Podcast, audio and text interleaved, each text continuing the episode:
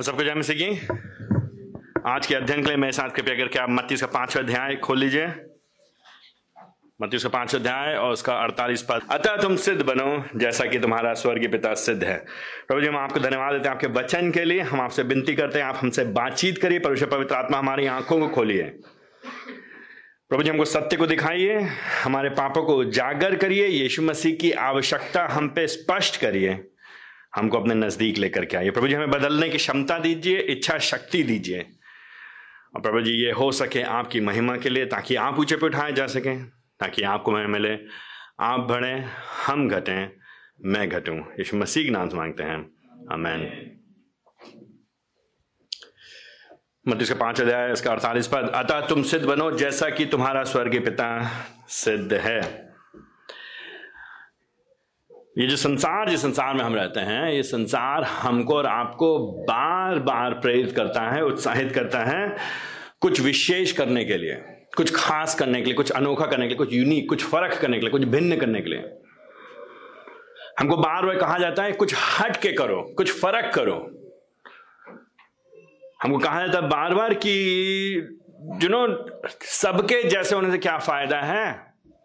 अपना एक छाप छोड़ के जाओ, अपनी एक छाप छोड़ के जाओ ना। अलग बनो, भिन्न बनो। ऐसा कुछ काम करो कि लोग तुमको याद करें, लोग तुम्हारा नाम लिया करें। लोग तुम्हारे बारे में बातें करें, तुम्हारी कहानियाँ तुम्हारे जाने के बाद बताएँ। ऐसा अक्सर कहा जाता है लोगों से। विडंबना ये कि ज़्यादातर लोग साथ ऐसा होता नहीं बाय द वे विडंबना ये है।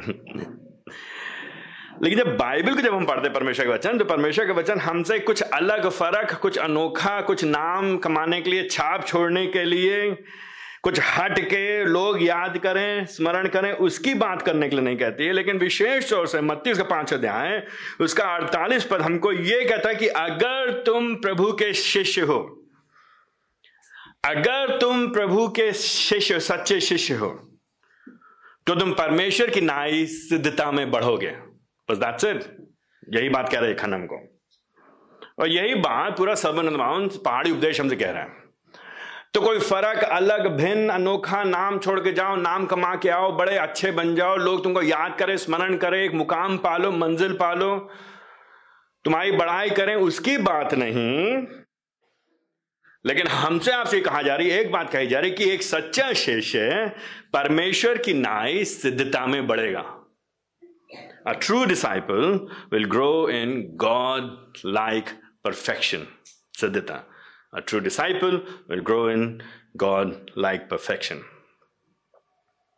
तो विचित्र बात है ना बजाय इसके कि हम सब अपने आप को कुछ थोड़ा सा अनोखा करने की कोशिश करें, एक मायने में हम सबसे कहा जा रहा है, एक जैसे बनो एक जैसे लेकिन एक जैसे किसके जैसे बनो प्रभु के जैसे बनो यही बात अड़तालीस पद में कही जा रही है और इसी बात को देखने के लिए हम थोड़ा समय इस पर व्यतीत करेंगे। अगर आप ध्यान देंगे अड़तालीस पद में, शुरुआत में हिंदी के पद में लिखा है, अतः। तो अंग्रेज़ी में देयर फोर तो मतलब इसके पीछे कुछ चल रहा है, कोई बात कही जा रही है ना इसके पीछे। अभी तक कुछ बात कही गई है, उसी की बात को आगे बढ़ाया गया है। जो कुछ भी अभी तक कहा गया है, उस बात को ध्यान में रखते हुए यह बात कही तो जो पद 48 है, एक तरह से सारांशित कर रहा है। एक तरह से हमको बता रहा है अभी तक जो शिक्षाएँ दी गई हैं। अभी तक जो शिक्षा, और विशेष तौर से, जो इससे पहले पैतालीस, तिरालीस पद से लेकर के सैतालीस पद में जो शिक्षा दी गई है, उसको सारांशित कर रहा है यहाँ पे। उसको उसको समराइज कर रहा है, उसका निचोड़ हमको रख रहे हैं यहाँ पे। तो अगर आपको याद है पिछली बार हमको बताया गया था कि हमको ना सिर्फ़ अपने शत्रुओं से पलटा नहीं लेना है बदला नहीं लेना पलटवार नहीं करना प्रतिशोध नहीं करना है। लेकिन प्रभु जी हमको सकारात्मक तौर पर एक कदम आगे बढ़ने कह रहे हैं। प्रभु जी हमसे कह रहे हैं अपने दुश्मनों से प्रेम करो। आई I मीन mean, प्रभु जी हमसे बड़ा कठिन कार्य बड़ी कठिन ज़िम्मेदारी हमको देते हैं प्रभु जी। असंभव से काम करने के लिए प्रभु जी अपने विश्वासियों से कह रहे हैं। प्रभु जी कहते हैं तो अपने शत्रुओं से प्रेम करो। क्योंकि अगर तुम खाली अपने मित्रों से प्रेम करते, अपने घर वालों से प्रेम करते, अपने रिश्तेदारों से प्रेम करते, अपने जान पहचान वालों से प्रेम करते हो तो तुम कौन सा बड़ा काम करते हो? कौन सी अनोखी बात करते हो? अनोखी बात करनी है। अलग बात करनी है विभिन्न बात करनी है, फ़र्क बात करनी है, एक पहचान छोड़नी है। तो एक पहचान इस तरह छोड़ोगे, संसार के जैसे नहीं बनो। महसूल लेने वालों के जैसे मत मत बनो। जो लोग टैक्स कलेक्टर हैं, जो लोग कर चुका लेते हैं, उनके जैसे ना बनो। ना ही तुम अन्य जाति के समान बनो, वे लोग के समान ना बनो, जो लोग परमेश्वर पिता की आराधना नहीं करते हैं, जो लोग संसार में प्रभु को मुकर से मुँह मोड़ते हैं, जो लोग अपने अनुसार जीवन व्यतीत करें, उनके समान ना बनो। लेकिन तुम क्या करो? तुम यहाँ पे अड़तालीस पद के अनुसार पिता के अनुसार परमेश्वर के जैसे बनो। तो एक बात और याद है, अगर आपको देखें इसी में पाँचवें अध्याय में, जब हम लोगों ने शुरू किया था उसके सत्रह पद से लेकर के बीस पद में पाँचवें अध्याय से सत्रह पद से लेकर बीस पद में यीशु मसीह कहा था कि मैं व्यवस्था को पूरा करने के लिए आया हूँ। और यीशु मसीह ने वहाँ पे कहा था कि मैं जो व्यवस्था को पूरा करने के आया हूँ, मैं मिटाने के लिए आया उसको अधूरा करने के लिए आया हूँ, हटाने के लिए नहीं आया लेकिन पूरा करने के लिए आया हूँ। और फिर उसका प्रभु जी बताते हैं, उसके पाँचवें अध्याय, उसके बीसवें पद में कि तुम्हारी कौन तुम्हारे जो प्रभु के लोग हैं? तुम्हारी धार्मिकता, तुम्हारा आचरण, तुम्हारा जीवन, तुम्हारा चाल चलन व्यवहार जो है फरीसियों और शास्त्रियों की धार्मिकता से बढ़ करके होना चाहिए। तुम्हारा, तुम तुम उनके जैसे नहीं, उनसे कहीं अधिक बढ़ करके। और फिर उनसे अधिक बढ़ करके होने का मतलब क्या है? उसके बाद प्रभु जी बताना शुरू करते तो 21 पद में याद है आपको? पांचवा अध्याय का 21 पद में, केवल हत्या की बात नहीं है, लेकिन क्रोध भी मत करो। ना सिर्फ़ क्रोध मत करो, लेकिन अपने भाई से मेल मिलाप कर लो। इक्कीस पद से लेकर छब्बीस पद में। फरीसियों से और सदुकियों से तुम्हारी बढ़ करके, शास्त्रियों से बढ़ करके तुम्हारी धार्मिकता होनी चाहिए। तो केवल क्रोध न, केवल ये ना सोचो मैंने मर्डर नहीं किया, मैंने हत्या नहीं की, मैं किसी खून नहीं लिया तो मैं ठीक हूँ। नहीं तो अपने मन में क्रोध भी मत रखो। क्रोध तो छोड़ दो, तुम उनसे मेल मिलाप करो, चाहे जो भी कीमत चुकानी पड़े। फिर सत्ताईस पद से लेकर के तीस पद में व्यविचार मत करो। और व्यविचार केवल कार्य में नहीं, केवल बाहरी नहीं, शारीरिक व्यविचार नहीं, लेकिन अपने मन में, अपने हृदय में, अपने दिमाग में भी व्यविचार मत करो। सोचो भी मत। शुद्धता करो संपूर्णता से।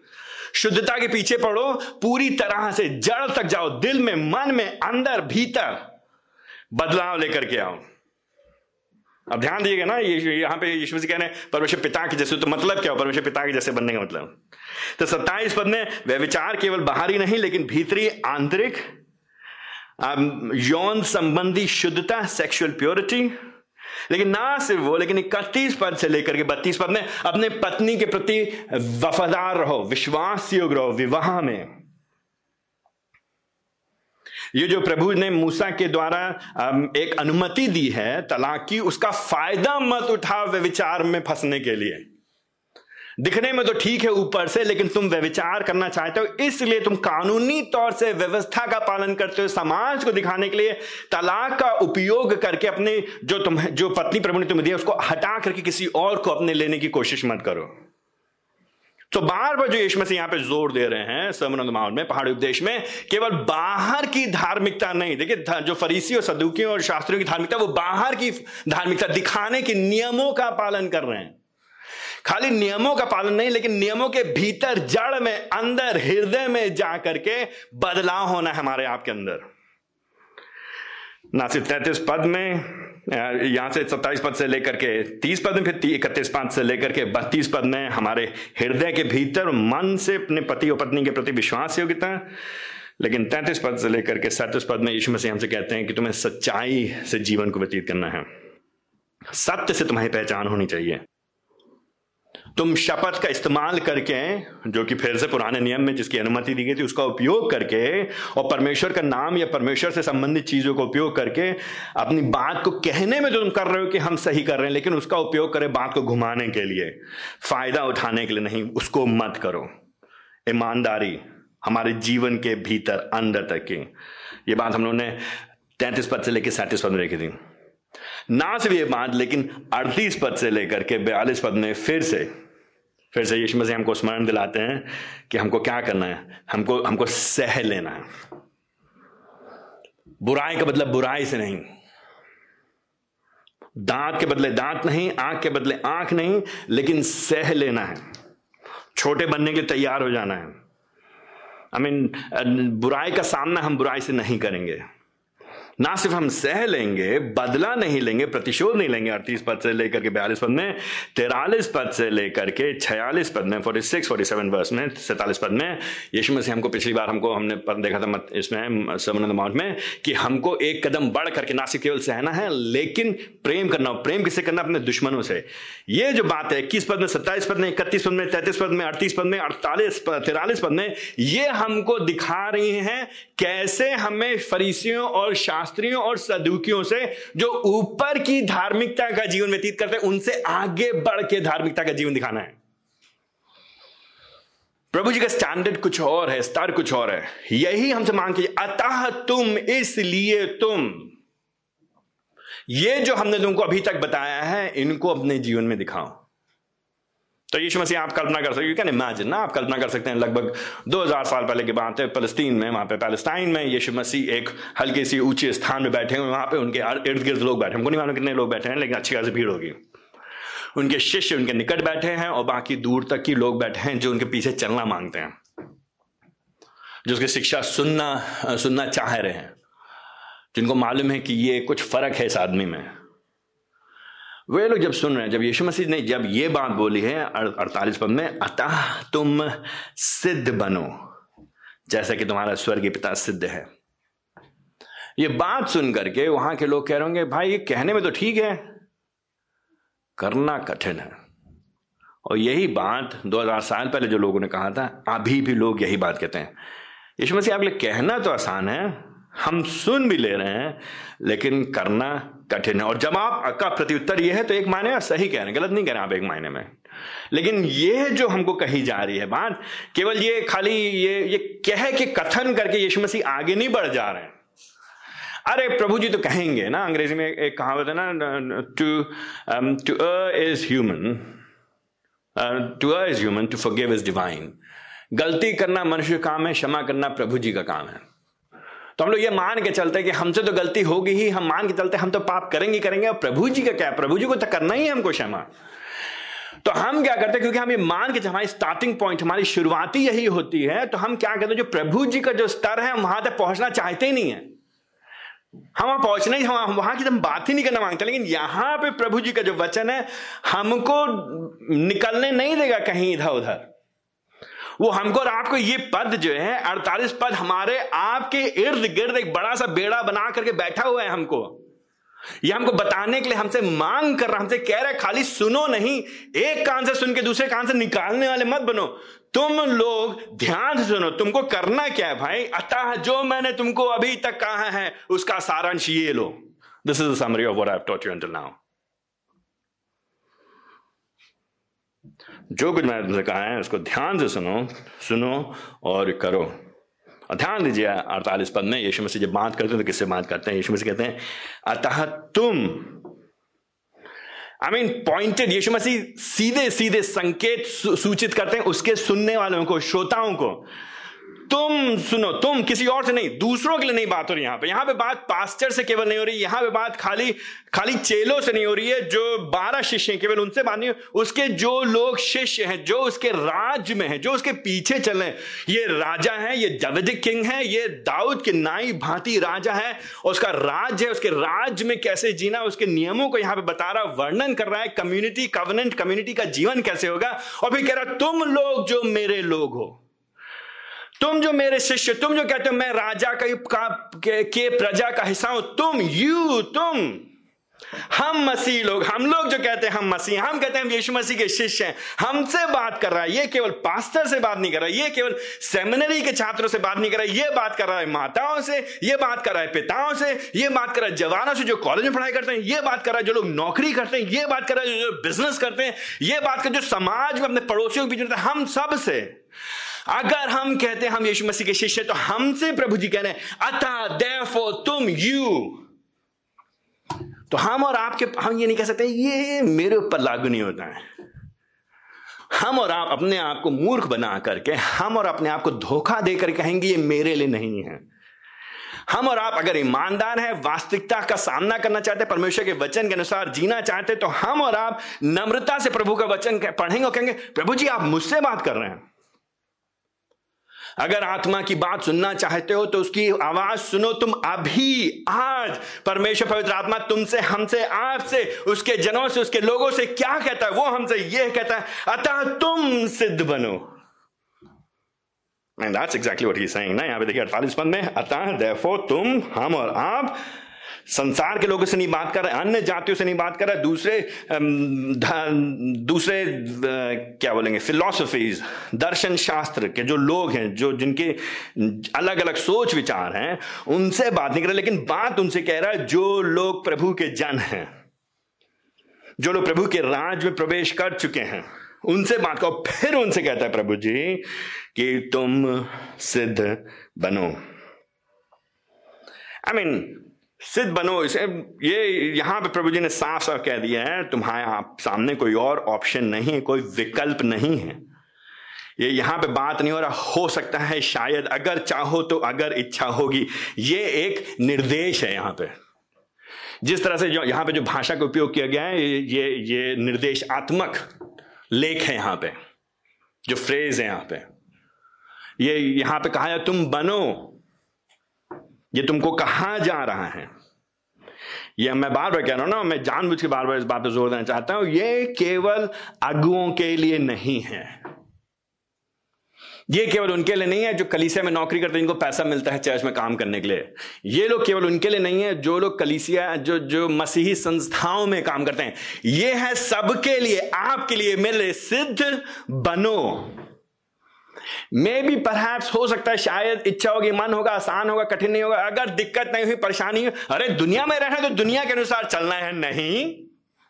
नहीं भैया, सिद्ध बनो। अरे सिद्ध बनो, चाहते क्या है आप? चाहते क्या मतलब आप चाहते हैं कि हम प्रभु के जैसे बन जाएँ? हम सब फिर प्रभु नहीं बन जाएँगे? हाँ हाँ exactly you're right absolutely right आप सही करें हम सबको बुलाया जा रहा है, कहा जा रहा है, ज़िम्मेदारी दी जा रही क्या ज़िम्मेदारी दी जा रही है? हमसे कहा जा रहा है, आपसे कहा जा रहा है, क्या कहा जा रहा है? बनो तुम किसके समान प्रभु जी के जैसे?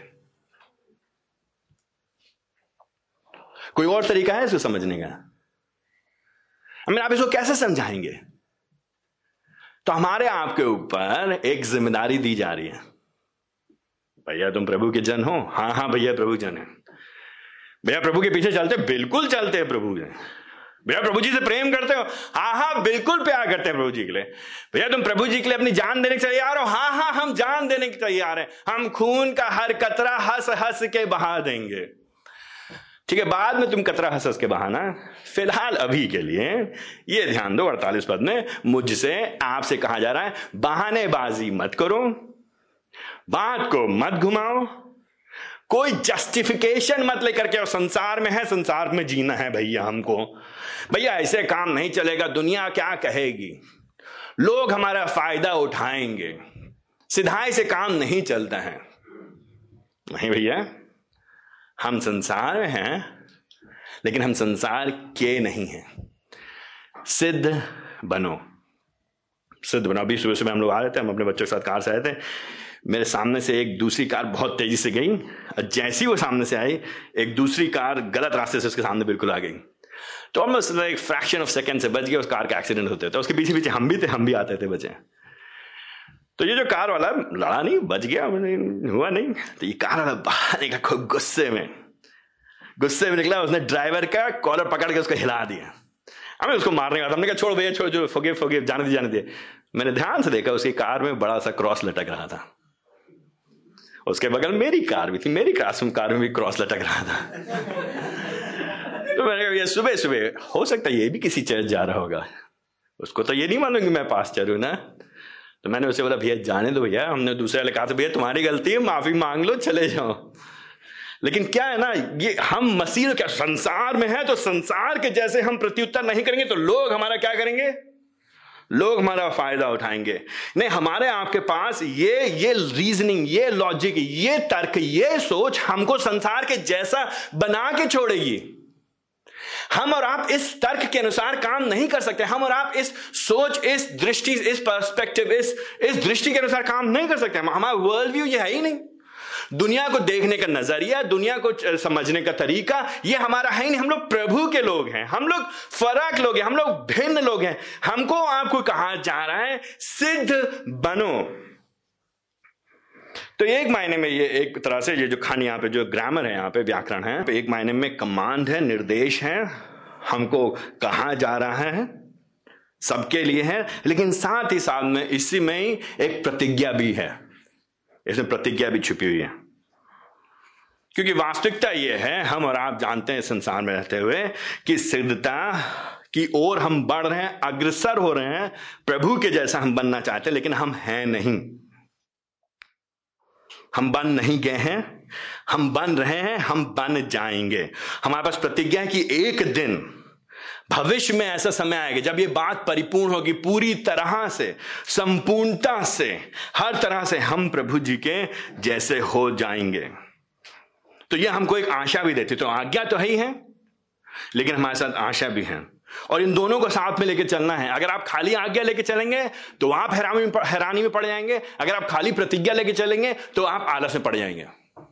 और फिर आप बहाने करेंगे। लेकिन हम और आपको देखना ही, नहीं, प्रभु जी हमसे कह रहे सिद्ध बनो। लेकिन बात यह कि अगर आखिरकार है क्या मतलब सिद्ध होने का? सिद्ध होने का मतलब क्या है? अर्थ क्या है? तो प्रभु जी कई चीज़ें पुराने नियम से उठा करके उसको अपने अपने पुरानी वाचा की भाषा को, नई वाचा के अंतर्गत बताने के लिए, अपने लोगों को समझाने कर। तो कोई नई बात प्रभु जी नई शिक्षा नहीं दे रहे हैं। प्रभु जी का हमेशा से ये इच्छा थी कि प्रभु के लोग उसके जैसे होंगे। तो याद है उसका उन्नीस अध्याय, उसके पहले दूसरे पद में? मैं पवित्र हूँ, तुम भी पवित्र बनो। तो जो पवित्र है मतलब उसमें कोई कमी नहीं, उसमें कोई गलती नहीं, उसमें कोई अशुद्धता नहीं, उसमें कोई मिलावट नहीं, उसमें कोई हेर फेर नहीं, गलत को गलत, सही को सही। तो सिद्ध कौन है? सिद्ध वही चीज़ है, उसे ज़्यादा फ़र्क नहीं है। उसको कहने के, एक ही बात को कहने के, प्रस्तुत करने के अलग तरीका तो क्या है? जिसमें कुछ कमी नहीं है, जो इनकम्प्लीट नहीं है, जो संपूर्ण है, पूरा है होल इसमें जुगाड़ नहीं है। इसमें काम चलाओ भावना नहीं। हम और आप क्या कहते हैं अरे, चलता है वाला जो एटीट्यूड हमारा आपका ना। अरे, कोई बात नहीं, फ़र्क नहीं पड़ता है। कोई फ़र्क नहीं पड़ता है, कोई खास फ़र्क नहीं पड़ता है। अरे थोड़ा ही से तो किया था, क्या फ़र्क पड़ा? थोड़ा ही से तो किया था। सभी लोग करते हैं, हर एक लोग करते हैं, इसमें क्या बुराई है? कोई हर जाना तो नहीं, कोई वो नहीं, क्या फ़र्क पड़ता है ना? नहीं, इस बात को प्रभु जी कह रहे नहीं, तुम ये नहीं कह सकते, कोई फ़र्क नहीं पड़ता, कोई बुराई नहीं, सभी करते हैं, दूसरे भी करते हैं, अरे पास्टर भी तो करते हैं, अरे एल्डर भी तो करते हैं, अरे मसीलो भी करते हैं तो हम करते हैं तो उसमें क्या बुराई अरे हम ही थोड़ी ना संत हैं, हमारे पर थोड़ी ना ज़िम्मेदारी है, अरे हम प्रभु थोड़े ना बन गए, हम प्रभु थोड़े ना बन जाएँगे। नहीं, इस तरह की बातें मत करो, लेकिन प्रभु जी कहते हैं, नहीं, सिद्धता में आगे मतलब तुम मेच्योरिटी में परिपक्वता में दिखाई दो। परिपक्व बनो। कुछ कमी नहीं उसके जैसा। क्योंकि हमारा स्टैंडर्ड क्या हमारा मापदंड क्या हमारा मापक क्या है? हमारा स्टैंडर्ड संसार नहीं है। हमारा स्टैंडर्ड पास्टर लोग नहीं है। पास्टर्स में कमी है पास्टर्स में, में दोष है। पास्टर्स हमारा स्टैंडर्ड नहीं है। कोई बड़े बड़े प्रचारक हमारे स्टैंडर्ड नहीं है। हमारी माँ या हमारे पिताजी हमारे स्टैंडर्ड नहीं, हमारे ऑफ़िस में जो हमारे हमारे जो जो बॉस है, वो हमारा स्टैंडर्ड मापक नहीं है। हमारा मापक प्रभु जी है। ही इज़ अ स्टैंडर्ड ना? सिद्ध बनो, उसके जैसा बनो। तो प्रभु जी का जो स्टैंडर्ड है ना, उसमें दोष नहीं, उसमें मिलावट नहीं है। आपको मालूम ना, जैसे, जब हम लोग स्कूल में पढ़ते थे, हम लोग को वो सिखाया जब स्टैंड जो माप, मापने की बात को सिखाया जाता था तो बात बताया जाता था, दूध वाला दूध लेने के लिए तो एक लीटर को डब्बा लेकर गया था ना। तो दूध चोरी करने के लिए लोग क्या करेंगे? दिखने में ऊपर से एक लीटर है, लेकिन नीचे वो लोग क्या करेंगे? मोटा सा पेंदा बनाएँगे उसमें। क्या करेंगे? ठोक ठोक करके अंदर और कर देंगे। क्या करेंगे? ऊपर से घिस देंगे। दिखने में एक लीटर लेकिन आखिर है कितने? नौ सौ एम एल। ये साढ़े आठ सौ। और कह क्या रहे हैं? ये है हमारा स्टैंडर्ड। हमारा आपका स्टैंडर्ड संसार के जैसा साढ़े आठ सौ एम एल या नौ सौ एम एल नहीं, हमारा स्टैंडर्ड प्रभु जी है। एक किलो बाट है तो एक किलो बाट है। वो नौ सौ ग्राम नहीं है। वो एक किलो, प्रभु जी सौ प्रतिशत पूरा, पूरी सिद्धता, वो है हमारा स्टैंडर्ड हमारा आपका स्टैंडर्ड तो हमको किसके जैसे बनने के लिए कहा जा रहा है? कौन से गुरु जी? कौन से देवी देवता? कौन से पास्टर्स कौन से अगुए नहीं, हमको, आपको किसी और के पास नहीं बुलाया जा रहा, अड़तालीस में अतः तुम सिद्ध बनो। किसके जैसे सिद्ध बनो? जैसा कि तुम्हारा स्वर्गीय पिता सिद्ध है। तो हमारा आपका स्टैंडर्ड वो है, परमेश्वर का स्टैंडर्ड स्वयं परमेश्वर, वो है हमारा मापक। वो है हमारे लिए दिखाने वाला कि हमको कैसा बनना है। अब बात यह समस्या जैसी हमने परमेश्वर के बारे में बात किया, जैसी हमने आपने कहा हमें प्रभु के जैसे बनना है, जैसी प्रभु जी ने यहाँ पे कहा तुम्हें परमेश्वर की जैसे बनना है तो हम आपके सामने एक बात आती तुरंत दिमाग थी अरे बाप रे बाप। और हमारा प्रत्युत्तर, अगर हम ऐसे, हम थोड़ा चौंक जाते हैं, ये सही प्रत्युत्तर है, क्यों यहाँ पे किसकी बात करिए? जैसे तुम्हारा स्वर्गीय पिता किसके जैसे बनना, उसके जैसे बनना जो स्वर्ग में है पिता, उसके जैसे नहीं बनना जो संसार में है पिता। मैं चार बच्चों के मेरे मेरे पास चार बच्चे हैं। मैं जानता हूँ, मैं अपने बच्चों के लिए वो स्टैंडर्ड नहीं हूँ जो मुझे होना चाहिए। मैं जानता हूँ अपने कमजोरियों को, मैं जानता हूँ अपने पापों को। मेरे बच्चों से पूछे, वो बताएँगे मैं मेरे स्टैंडर्ड को। हम लोग भावनात्मक होकर कह सकते मेरे पापा में कोई कमी नहीं है। हम भावनात्मक होकर कह सकते मेरी माँ मेरी माँ तो गाय के समान है। बहुत सीधी है, बहुत सीधी है। और विशेष तौर से जब लोग मर जाते हैं तो मरने के बाद सबको बहुत याद आता है कि हमारे इतना प्यार करती थी वो। उनके जैसा प्यार करने वाला कोई था ही नहीं। ये हमारे पिताजी बहुत अच्छे थे। अरे, बड़े भले थे, बड़े स्वर्गीय हैं, स्वर्गीय। उस स्वर्गीय की बात नहीं हो रही यहाँ पे। जो मरने के बाद सबके नाम के आगे हम लोग जड़ देते हैं, स्वर्गीय। बड़े भले हैं, बड़े अच्छे हैं। हम कल्पना करते हैं कि वो अच्छे हैं। तो हम क्या करते हैं? अपने आप को ज़ोर देते हैं। अच्छा नेगेटिव बातों बारे में सोचो। नकारात्मक बातें जो की हैं उन्होंने, जो हमारा, हमारे साथ इतना धोखा किया उन्होंने, हमारे साथ इतना बुरा किया, हमको बुरा भला किया, वो सब भूल जाओ। याद करो अच्छी अच्छी बातें। हम लोग यही कहते हैं एक दूसरे को समझाने की कोशिश करते हैं अच्छी अच्छी बातों पे ध्यान दो, ऐसे समय में बुरी बातों बारे में नहीं सोचा जाता है। हम जब प्रभु की बात करें तो हमको ये करने की ज़रूरत नहीं, हमको बाध्य करने की ज़रूरत नहीं अपने आप को। मेरी माँ कितनी अच्छी है, मेरे, नहीं, मेरा प्रभु जी अच्छा है, भला है। वो वो शुद्ध है पवित्र है सिद्ध है। उसमें कोई कमी नहीं वो कभी कुछ गलत नहीं करता है ना कभी वो कोई गलती करता है। आ, आ, ये क्या हो गया ये कैसे हो गया? नहीं प्रभु जी नहीं करते। जो कुछ करते हैं वो अपनी योजना में होकर करते हैं सही करते हैं संपूर्णता से करते हैं अपनी भली इच्छा को पूरा करने के लिए करते हैं। हमारे जीवन में जो कुछ भी होता है प्रभु जी की दया में होकर के वो अपने वो नियंत्रण में है। वो अपने सार्वभौमिक संप्रभुता में होकर के सिद्धता के साथ राज्य करते हैं। उसके चरित्र में कोई कमी नहीं है, वो बदलता नहीं है, वो वो सूरज के साथ समान उगता और गिरता नहीं है। वो वो जैसे चाँद और तारे आज हैं, कल नहीं है अलग अलग दिन के अनुसार अलग अलग महीनों के अनुसार अलग अलग मौसम के अनुसार दिखाई देते हैं छाया बदलती है। प्रभु जी, हमारा बदलता नहीं है। प्रभु जी आज कल और सदा एक सा है, वो सिद्ध है, उसका स्टैंडर्ड एक है, उसका स्टैंडर्ड कभी कम नहीं होता है। वो सौ प्रतिशत सिद्ध है। परफेक्ट वो स्वर्ग में है, वो ऊपर है, वो सर्व परे है, वो हमसे बढ़ करके, वो ट्रांसेंडेंट है, हमसे फ़र्क है, हमसे भिन्न है। अगर हमारे जैसा होता तो कल कुछ कहता, आज कुछ कहता। समय के साथ साथ समाज में सही और गलत की पहचान बदलती है। समाज कल तक जिस चीज़ को सही बोलता था, आज कहता है वो गलत है। प्रभु जी कल जिसको चीज़ को कहते हैं गलत है, वो आज भी गलत है, वो परसों भी गलत होगा 2000 साल, दो करोड़ साल के बाद भी गलत होगा। क्यों? क्योंकि हमारा प्रभु जी सिद्ध है, उसका स्तर सही है, उचित है। वो भिन्न ज़रूर है, वो परे ज़रूर है, वो ऊपर ज़रूर है, हमारे समझ से बाहर है, हमारी पहुँच से बाहर है, क्योंकि वो स्वर्ग में पिता है, लेकिन पिताजी, वो हमारे पिताजी हैं, वो खाली स्वर्ग में नहीं बैठे, वो हमारे पिताजी हैं। पिताजी इसलिए वो ट्रांसेंडेंट सर्व परे होने के बाद भी वो एमिनेंट है, हमारे पास है, हमारे नज़दीक हैं। जिस एक ही पद के अंदर प्रभु जी हमको बताते हैं, वो हमारा, वो स्वर्ग में है, वो हमसे अलग है, हमसे भिन्न है, हमसे दूर है। हम नहीं चढ़ सकते हैं स्वर्ग में, हम नहीं जा सकते हैं उसके पास। उसका स्तर बहुत ऊँचा है, लेकिन वो हमारा पिता है, वो नीचे आ गया, उसने हमको अपना बेटा और बेटी बना लिया है। वो केवल दूर नहीं है, वो खाली वो वो उस साहब की तरह नहीं है जो ऊपर बैठा हुआ कहता है कि तुम सही जीवन व्यतीत करो। नहीं, वो हमारा पिता है। वो हमसे प्रेम करता है। वो हमारे नज़दीक है हमारे निकट है। हम खाली अंधे आँखें बंद करके अंधकार में हाथ पकड़ने की कोशिश नहीं कैसे पाएँगे उसको हम? कैसे पहुँचेंगे हम उसके पास? कभी हम पहुँच पाएँगे उस तक? नहीं वो हमारे पिता हैं। आई I मीन mean, ये जो पद आप देखते ना जब जब पहले जब जाके थे सिद्ध बनो ओ माई गुडनेस कैसे हो सकता है? लेकिन देन नेक्स्ट स्वर्गीय पिता है वो हमारा। हमारा उससे संबंध है। उससे नजदीकी का संबंध है। हम उसको अब्बा पिता करके पुकारते हैं।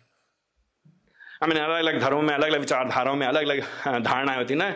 कुछ जगह, कुछ विचारधाराओं में ये है कि जो प्रभु है, जो सर्वशक्तिमान है, जो सर्वशक्तिमान है, जो सर्व सामर्थ्य है, वो इतना बड़ा है, इतना ऊँचा है, इतना फ़र्क है, इतना भिन्न है, इतना सर्वोपरे है कि उसका आम आदमी से कुछ लेना देना है नहीं।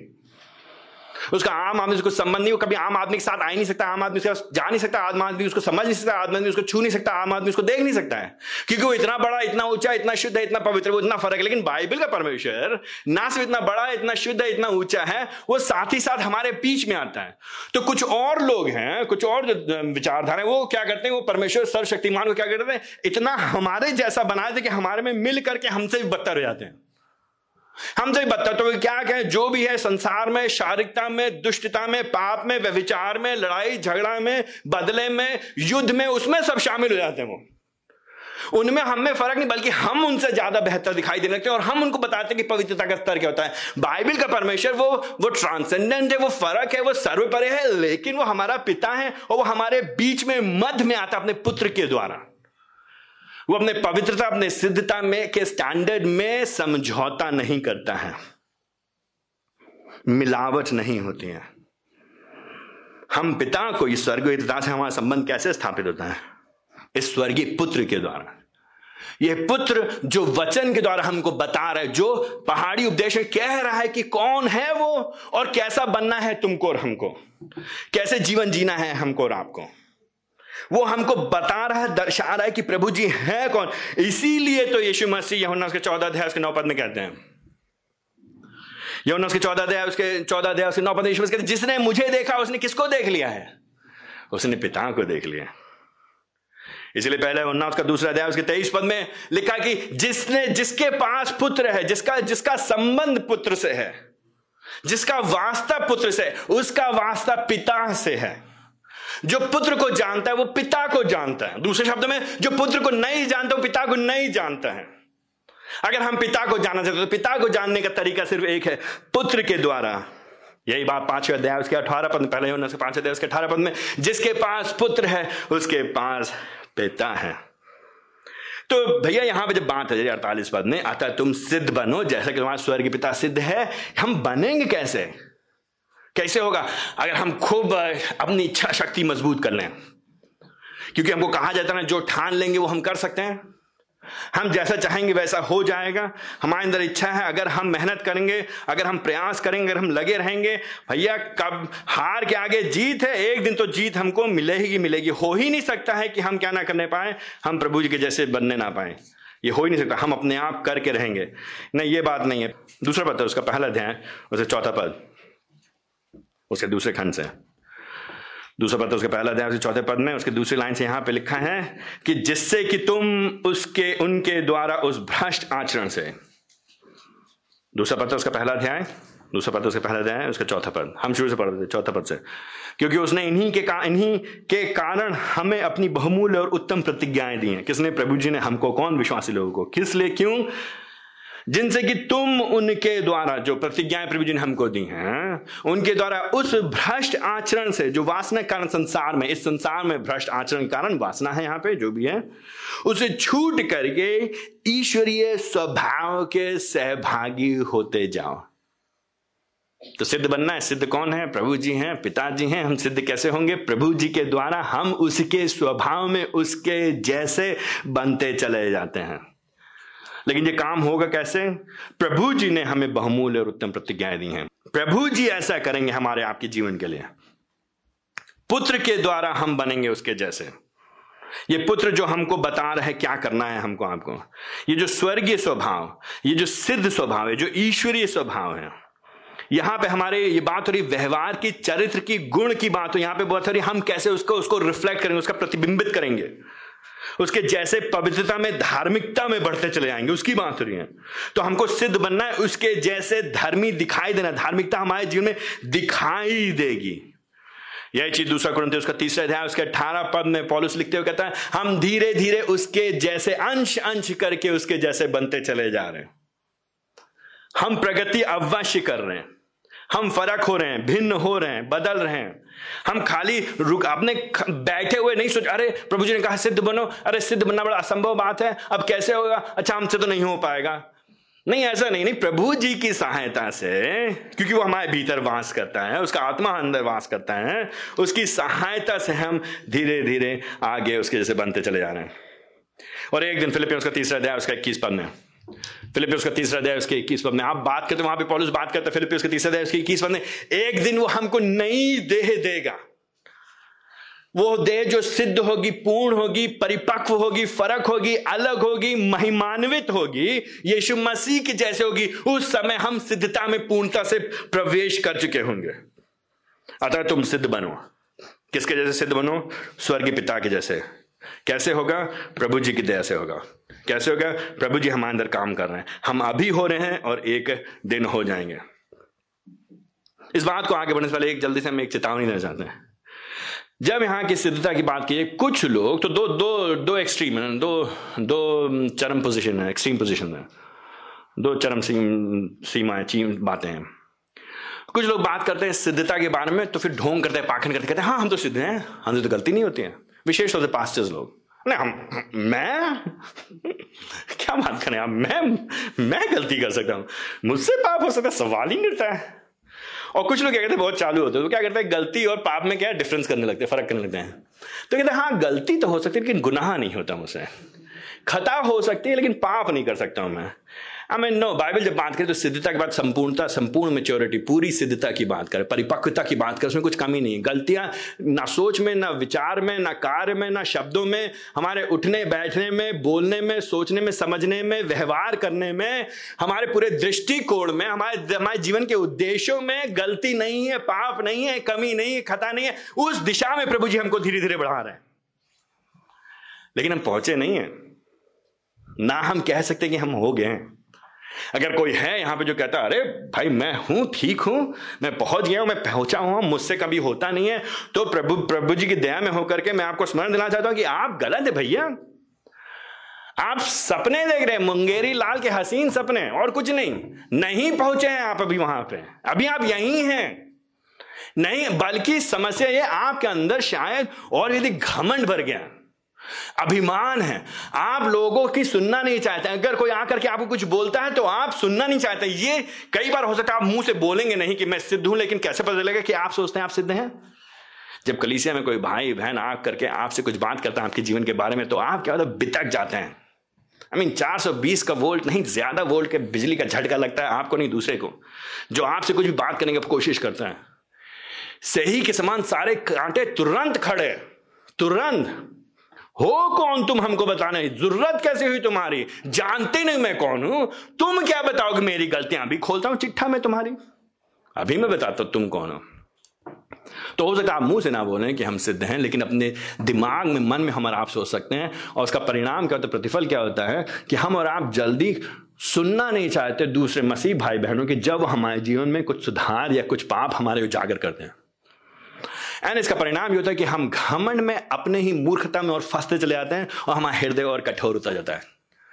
और हम अपने स्वधार्मिकता में खुद को अच्छा समझने में इतना लिप्त हो जाते हैं और फिर धीरे धीरे हम नरक की ओर अग्रसर होते हैं।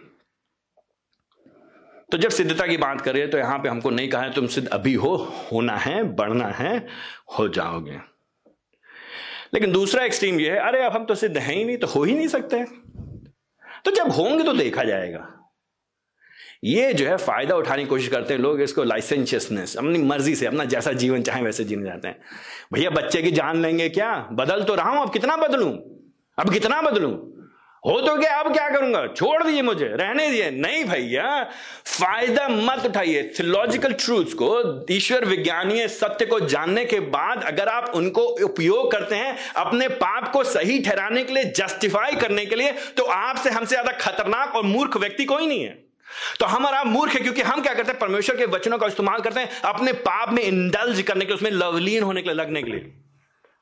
मैं आपको बता चुका हूँ ना, एक जवान व्यक्ति जो हमारे साथ तब काफ़ी समय से उसको अपने वचन की शिक्षा दी, और हमने बताया, देखो, एक बार उद्धार हो जाता तो उद्धार खोया नहीं आता एक बार हमारा सच में उद्धार हो, क्योंकि नया जन्म पाने के बाद हम पुराना, हम दोबारा, आ, नया जन्म नहीं हो सकते, क्योंकि नया जन्म हो गया। तो ये बात उसके दिमाग में अच्छी तरह से बैठ गई। अभी उसके जीवन से साफ़ स्पष्ट हो रहा है कि वह संसार में है, रोटी कपड़ा मकान में है, पैसे में है, और प्रभु जी का नाम तिरस्कारते हुए वो दूसरे अन्य ईश्वरों के सामने सर झुकाता है। वो सब कुछ करता है। लेकिन जब हम उससे अभी भी बात करते, कहते, भैया, आप ही ने तो बताया था हमको। एक बार उद्धार हो गया तो हमारा उद्धार कभी खोया नहीं जा सकता जीसी क्या करे शैतान? क्या करते हैं हम लोग? हम लोग क्या करते हैं? जो सत्य है, जो जो जो स्वीट ट्रूथ जो मीठे, मधुर सत्य हैं बाइबल के वचन के, उनको हम उपयोग करते हैं अपनी दुष्टता में शामिल होने के लिए। तो हाँ ये बात सत्य है कि हम अभी सिद्ध नहीं है और हम सिद्ध हो नहीं सकते, हम होंगे एक दिन। लेकिन इसका मतलब ये नहीं है, हम उसका बहाना उठाएँगे अपने शारीरिक वासनाओं में, कुकर्मों में, दुष्टता में, विद्रोह में और बगावत में जीवन व्यतीत करने के लिए, अपने पापों को सही ठहराने के लिए, अपने रोटी, कपड़ा, मकान के लालच को पूरा करने के लिए, उसमें लगे रहने के लिए लवली रखने प्रभु जी को किनारे, दर किनार करके अपने सपनों को पूरा करने के लिए अभी अभी नहीं करेंगे भैया तो कब करेंगे हम? नहीं अभी प्रभु जी के पीछे चलो। कल आएगा कि नहीं आएगा, तुमको नहीं मालूम। हे मूर्ख! हे मूर्ख! तुम्हारा प्राण तुमसे आज ही ले लिया जाएगा। क्या आपको मालूम है कल आप रहेंगे? भाई मकान बना लें उसके बाद प्रभु की सेवा करेंगे। भाई बिज़नेस सेटल हो जाए, उसके बाद हम प्रभु की प्रशंसा करेंगे। बच्चों की शादी हो जाए, उसके बाद हम प्रभु के लिए जिएँगे। थोड़ा बैंक बैलेंस जमा हो जाए, उसके बाद हम प्रभु की आराधना करेंगे। सीरियसली नहीं प्रभु का वचन हमसे कह रहा था, तुम सिद्ध बनो अभी, इस समय। हाँ, संपूर्णता से नहीं, लेकिन प्रभु जी की दया से। प्रभु जी की करुणा से। लेकिन जब हम ये पद पढ़ते हैं, पद अड़तालीस तो हमको क्या करता है? ये हमको एक तरह से निराशा की ओर लेकर के जाता है। क्यों?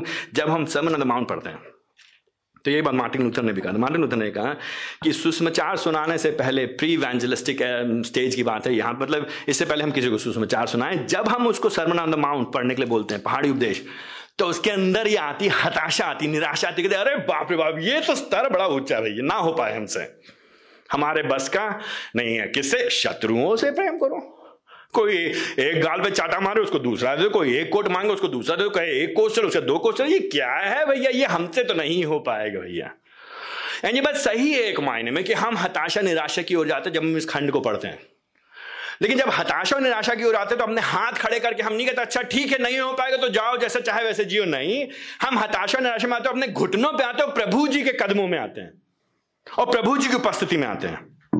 और प्रभु जी से कहते हैं, प्रभु जी, आप मुझ पे दया कीजिए। प्रभु जी, ये असंभव है मेरे लिए। प्रभु जी, मैं नहीं कर सकता। मेरे अंदर क्षमता ही नहीं, मेरे कैपेसिटी नहीं है। मैं दिमाग, मेरे भेजे की धज्जियाँ उड़ जाती है, विस्फोट हो जाता है मेरे सोचने का। मैं कैसे करूँगा प्रभु जी? इम्पॉसिबल नहीं कर सकता प्रभु जी मैं। प्रभु जी, मैं नहीं कर सकता हूँ। इसीलिए तो मैं आपके पास आ रहा हूँ। मैं आपसे विनती कर रहा हूँ, प्रभु जी, मुझ पे दया करिए। तो ये हमको क्या करता है? ये खंड हमको सुषमाचार की ओर दौड़ाता है। सुषमाचार की ओर अग्रसर करता है। हमको यीशु मसीह को दिखाता है। वो यीशु मसीह जो क्रूज पे चढ़ गया, मारा गया, गाड़ा गया, तीसरे दिन जी उठा, जिसने मेरे बदले में सिद्ध जीवन जिया, जो सिद्ध जीवन मैं नहीं जी सकता था। सर्मन ऑन द माउंट को, पहाड़ी उपदेश को सिद्धता से पूरा करने वाला कौन है? किसने जिया है सिद्ध सर्मन ऑन द माउंट के अनुसार? किसने संपूर्णता से, सिद्धता से, परिपक्वता से इसकी हर एक बातों को अपने जीवन में पूरा किया, लागू किया? यीशु मसीह ने पूरा किया है ना? यीशु मसीह ने लागू किया उसने मेरे बदले में, मेरे जगह पे, मेरे स्थान पे, मेरे वास्ते, मेरे लिए सिद्ध जीवन जी दिया। तो इस पहाड़ी उपदेश के अनुसार उसने सारी मांगों को पूरा किया और ना सिर्फ़ उसने पूरा किया, जहाँ मैं असफल हुआ, जहाँ मैं गिर गया, जो मैं नहीं पूरा कर पाया, मेरे पापों की कीमत चुकाने के लिए यीशु मसीह मेरे बदले, मेरी जगह पे, मेरे स्थान पे क्रूस पे चढ़ गया, मारा गया, गाड़ा गया, तीसरे दिन जी उठा।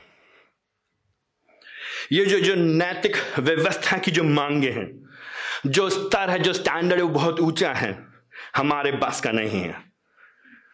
प्रभु जी ने मेरे बदले किया।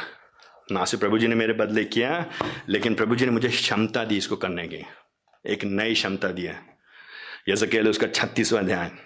और ये पद हमारे आप के लिए बड़ा ही प्रिय खंड होना चाहिए। यजिकल उसका छत्तीस छत्तीसवां अध्याय thirty six Ezekiel thirty six verses twenty five to twenty seven प्रभु जी प्रतिज्ञा करते हुए, नई वाचा के बारे में बात करते हुए, अपने लोगों से कहते हैं इसराइलियों से कहते हैं कि एक दिन ऐसा आएगा, तब मैं तुम पर शुद्ध जल छिड़कूँगा और तुम शुद्ध हो जाओगे। मैं तुम्हें तुम्हारी सारी अशुद्धता और मूर्तियों से शुद्ध करूँगा। और फिर मैं तुम्हारे अंदर एक नया हृदय दूँगा, तुम्हारे भीतर नई आत्मा उत्पन्न करूँगा, तुम्हारी देह में से पत्थर का हृदय निकाल करके तुम्हें मांस का हृदय दे दूँगा और मैं अपना आत्मा तुम में डालूँगा और तुम्हें अपने विधियों पर चलाऊँगा और तुम मेरे नियमों का सावधानी से पालन करोगे और सब मसीह लोग बोलते प्रभु का धन्यवाद और हाल आमेन। प्रभु की स्तुति प्रभु जी करेंगे। मैं नहीं कर पाऊँगा, मेरे अंदर क्षमता नहीं लेकिन प्रभु जी की दया से परमेश्वर पवित्र आत्मा, जो महान परमेश्वर पिता, परमेश्वर पुत्र, परमेश्वर पवित्र आत्मा अपनी योजना में होकर के हमको शुद्ध करेंगे, हमको नया हृदय देंगे, नई वाचा में हमारे पास आशा है। केवल हम निराशा में नहीं रह जाएँगे कि अरे हमसे नहीं हो पाएगा, मेरे बस की नहीं है, हमारे सर के ऊपर से निकल रही है बात, मेरे अंदर ताकत नहीं है, नहीं, हम वापस प्रभु जी की ओर जाएँगे और हमको स्मरण आएगा, प्रभु जी याद दिलाएँगे, मैंने तो तुमको नया हृदय दिया है। तुम मेरे मंदिर हो मैं तुम्हारे भीतर वास करता हूँ, मेरा आत्मा तुम्हारे भीतर वास करता है। मैं तुम्हारे साथ हूँ, जगत के अंत तक मैं तुम्हारे साथ हूँ। इसलिए अब तुम्हारे पास बहाना नहीं है, मेरे पास बहाना नहीं है, हमारे पास बहाना नहीं है। हमको इसे करना है, क्योंकि उसने मुझे क्षमता दिया है। उसने हमें ताकत दिया है, उसकी सहायता से, उसकी ताकत से, उसकी दया से, उसकी करुणा से धीरे धीरे प्रतिदिन एक एक कदम। पाँच कदम आगे बढ़ते हुए, तीन कदम पीछे गिरते हुए। दो कदम आगे बढ़ते हुए, चार कदम हो सकते पीछे होते हुए। लेकिन बार बार गिरेंगे, बार उठेंगे, प्रभु जी की दया से हम आगे बढ़ते रहेंगे। वील प्रेस ऑन हम बढ़ते रहेंगे। और किसके समान होंगे? अपने स्वर्गीय पिता के समान। और उसके समान हम सिद्ध होंगे। तो जब लोग हमको देखेंगे जब समाज में जब लोग हमको देखेंगे तो वो देखेंगे कि इनके अंदर इनके अंदर क्या है? इनके अंदर ये ये ये व्यविचार से दूर भागते हैं। ये ये व्यविचार की जो अश्लील बातें हैं, उसमें नहीं फंसते हैं। हमारे समाज में, हमारे ऑफ़िस में, हमारे पड़ोस में, हमारे रिश्तेदारों को मालूम है कि जब हम इनको व्हाट्सएप पे उल्टे सीधे चुटकुल्ले भेजते हैं तो वो पलट के चार और ढूंढ के नहीं भेजते हैं। उनको मालूम है कि अश्लीलता, गंदगी, दुष्टता, यौन संबंधी पापों से ये लोग घृणा करते हैं। इसलिए नहीं कि बहुत अच्छे हैं, इसलिए नहीं कि अपने आप को वो स्वधर्मी समझते हैं, इसलिए क्योंकि ये प्रभु के जैसे सिद्ध होना चाहते हैं। जब इनको कोई बुरा कहता है तो पलट करके चार बात नहीं बोलते, कोई सामने गाड़ी लेकर के आता है तो उसको गालियाँ नहीं देते हैं, क्षमा करने के लिए भूलने तैयार होते हैं। अपने ऑफ़िस में, अपने पड़ोस में, अपने रिश्तेदारों के बीच में लोग उनको ये नहीं कहते, भैया, बड़े भयंकर हैं वो। बहुत खतरनाक है वो। और मसीह लोग कभी इस बात पे घमन नहीं करते, भैया, मैं हिम्मत नहीं होती किसी की, मेरे पड़ोसी के मेरे सामने मुँह खोले अगर आप मसीह हैं, अगर आपके मुँह से ये बात निकलती है तो आपको शर्म आनी चाहिए। हमको शर्म आनी चाहिए। प्रभु, हाय हम पर अगर हम इस बात पे घमन करते हैं कि मेरे पड़ोसी लोग हमसे डरते हैं। हाय हम पर शर्म आनी चाहिए हमको। हाय हम पर अगर ऑफ़िस वाले हमसे डरते हैं, वो कहते हैं, ये ये इसका नाम हर्षित सिंह नहीं, इसका नाम क्रूर सिंह है। प्रभु, दया करें हम पे। प्रभु जी, हमारे हृदयों के बदले हम हम व्यविचार से दूर भागते हैं, हम बदला नहीं लेते हैं, हम हम अपने जो हमारा फ़ायदा उठाना चाहते हैं, हम कहते हैं अच्छा ठीक है भैया, सह लो। और ना सिर्फ़ इतना, प्रभु जी की दया से, अपने शत्रुओं से, व्यवहारिक तौर से प्रेम करने के लिए तैयार होते हैं। तो इसलिए हम और आप फेसबुक और यूट्यूब पे जा करके, जो लोग मसीह विरोधी हैं, उनके अकाउंट पे जा करके, उनकी बुराई करने में लिप्त नहीं रहते हैं मेरा एक दोस्त है, जिसको हम जानते हैं, दिल्ली में रहता है, उसका यही काम है। वो दिन भर फेसबुक पे बैठ करके, जो गैर मसीह लोग, विरोधी पार्टियाँ हैं, उनके अकाउंट में जा करके उनकी इतनी इतनी बुरी बुरी बातें हो नाम क्या? नाम है तुम्हारा पॉल तो सबको मालूम है तुम क्या हो। तो तुम क्या दिखा रहे हो? मत्तीस उसका पाँच अध्याय हमसे कहता है, तुम सुन चुके हो कि अपने पड़ोसी से प्रेम करना शत्रु से बैर करना, चौवालीस पद में, लेकिन हमसे कहा गया है, तुम अपने शत्रुओं से प्रेम करो और जो तुम्हें सताते हैं, उनके लिए तुम क्या करो? उनके लिए प्रार्थना करो, हमारे आपके लिए असंभव ज़रूर है ये। खुद की ताकत में संभव होगा, लेकिन प्रभु जी की दया से हम और आप कर पाएँगे। तो मेरी विनती है, आपसे प्रार्थना ये है कि काश हम और आप, हम और आप प्रार्थना करें, प्रभु से दया मांगे, प्रभु से प्रभु जी, हम पे दया करिए। तो चाहे आप ऑफ़िस में काम करते हैं, आप चाहे स्कूल में काम करते हैं, आप कोई व्यवसाय है, चाहे आप एक माँ है, अपने घर में अपने बच्चों के साथ है, उनसे प्रेम करिए, जब 24 घंटे आपके बच्चे आपको परेशान कर रहे हैं। और आपका पति व्यस्त है ऑफ़िस में और आप उनको उनको संभाल संभाल के थक गए हैं। पतियों, अपने पत्नी से प्रेम करो पत्नी अपने पति से प्रेम करो। हे विश्वासियों, कलीसिया के भीतर एक दूसरे से प्रेम करो। सिद्धता में होकर, परिपक्वता में, परिपूर्णता में होकर, सिर्फ़ उतना नहीं जितना तुम हमसे प्रेम करोगे और फिर उसके आगे हम प्रेम नहीं करेंगे। खाली हम तुम्हारा साथ तब तक देंगे जब तक तुम हमारा साथ दोगे। तुम्हारे बारे में अच्छा हम तब तक बोलेंगे तब तुम हमारे लिए अच्छा बोलोगे। नहीं, आगे बढ़ करके दस कदम आगे बढ़ करके प्रभु जी हमको बुला रहा है। इस तरह की सिद्धता की बात प्रभु जी हमसे कर रहा है। छोटे बनने के लिए तैयार होना है।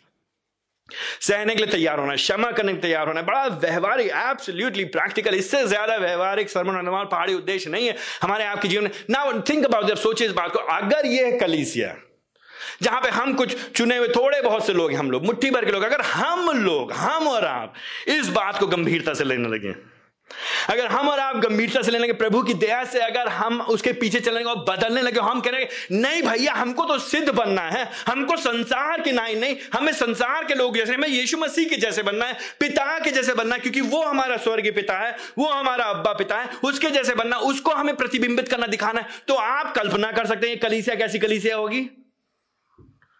तो फिर हमको प्रार्थना करने की ज़रूरत नहीं होगी, प्रभु जी, आप और लोगों को लेकर के आइए, प्रभु जी, भर देगा इस जगह को। आई फिर हमको सुसमाचार प्रचार करने ये हमको नहीं सोचना पड़ेगा कैसे जब हमारा जीवन फ़र्क होगा जब हमारी कलीसिया फ़र्क होगी जब हम और आप अलग होंगे जब हमारे अंदर प्रेम होगा स्नेह होगा एक दूसरे के लिए जब हम एक दूसरे के साथ खड़े होने तैयार होंगे एक दूसरे की क्षमा करने तैयार होंगे एक दूसरे के, लिए के साथ लिपट करके परमेश्वर के जैसे जीवन व्यवहार करेंगे तो प्रभु जी स्वयं जागृति भेजेंगे। ये प्रभु जी का काम है। प्रभु जी भेजेंगे लोगों को। प्रभु जी नए लोग लेकर के आएँगे। प्रभु जी विस्तार करेंगे कलीसिया का। नई कलीसिया स्वतः स्थापित होंगी भैया। खुद ही प्रभु जी करेंगे। हम मूवमेंट नहीं क्रिएट करेंगे। वो करेगा उसका काम है। हमसे ज़्यादा चिंता है उसको, इस लोगों की जो खोए हुए हैं। प्रभु जी करेगा, हमें मेहनत करनी अवश्य करनी हमें जाना है लोग बताना हमें जाना है, सुसमाचार करना हमें तैयार करना है सेमिनरी के स्टूडेंट्स को, हमें नई कलिसिया स्थापित करने के लिए योजना बनाना लेकिन प्रभु जी संभव करेंगे, अगर हम और आप बदलेंगे तो फिर छोटी छोटी बातों पर क्यों बुरा मान जाते हैं हम आई मीन दुश्मनों दुश्मनों से प्रेम करने की बात की बात है, दूर की बात है। छोटी छोटी बातों पे क्यों बुरा मान जाते हैं? इतनी जल्दी लोगों की टोंट, इतनी जल्दी लोगों की जो बातें हैं, क्यों हमको अखर जाती हैं? क्यों हमको हमको लग जाती मान? और मसीह लोग ना, हम मसीह लोग बहुत चालू हम लोग क्या करते हैं? हम लोग कहते हैं, मुझे बुरा नहीं लगा मुझे, बड़ा दुख हुआ मुझे। ओ, बुरा बोलिए, दुख लगा, चोट पहुँची, बात वही है। हमारे अहंकार को ठेस पहुँची। क्षमा करने के तैयार है। प्रेम करना है। दुश्मनों से प्रेम करना है। कैसे प्रेम करना है? जैसे पिता ने हमसे प्रेम किया। किस तरह की प्रेम किया? परमेश्वर ने जगत ऐसा प्रेम किया। उसने अपना एक लौता पुत्र दे दिया, ताकि जो कोई उस पर विश्वास करें, वो नाश ना हो, परंतु अनंत जीवन पाए। क्या आपने वो प्रेम को अनुभव किया है? क्या आपने उस अनंत जीवन को अनुभव किया है? अगर नहीं तो आज समय है, आप उसके पास आइए। उसे कहिए, प्रभु जी, मुझको अपना प्रेम दिखाइए। प्रभु जी, मुझको अनंत जीवन दीजिए। अगर आपने प्रेम को अनुभव किया है, अगर आपने अनंत जीवन को पाया है तो कहिए, प्रभु जी, मुझे इस प्रेम और अनंत जीवन के अनुसार जीने में सहायता करिए। आइए हम प्रार्थना करें। प्रभु जी, आप जीवित तो सच्चे परमेश्वर, प्रभु जी, आपका वचन अद्भुत है, प्रभु। बार बार हमारे सच्चाइयों को, हमारे, हमारी दुष्टता को हमारे सामने, मेरे ही सामने प्रभु जी, उजागर करके रख दिया जाता है। प्रभु, हमको मालूम नहीं है, हम हम, हमारे अंदर क्षमता नहीं प्रभु जी, अपने आप में। इसीलिए तो हम आपके पास आते हैं प्रभु जी। हम अभी भी आपके पास आते हैं प्रभु जी, हम पे दया की प्रभु जी। प्रभु जी, हमें बड़ी ही परिपूर्णता के साथ पवित्र आत्मा की सामर्थ्य से भरी है हमें से, प्रत्येक जन जो आपके शिष्य हैं जो आपके लोग हैं। प्रभु हमको सामर्थ्य दीजिए, ताकत दीजिए सिद्ध होने के लिए, सिद्धता में बढ़ने के लिए। प्रभु, जो लोग आपको अभी भी नहीं जानते, उन पर दया करिए, उनकी आँखों खोलिए। प्रभु जी, उनके अंदर चाहत दीजिए इस सिद्धता को पाने के लिए, अपनी ताकत में ना होकर के अपनी क्षमता में ना होकर के लेकिन आपकी सहायता से। तो प्रभु, वे भी फेरे आँखें और ताकि हर एक बात प्रभु जी आपको आदर मिले, हर एक बात प्रभु जी आपको मैं मिले। आप बढ़े हम घटने, मैं घटूँ। यीशु मसीह के नाम से मांगते हैं। आमीन।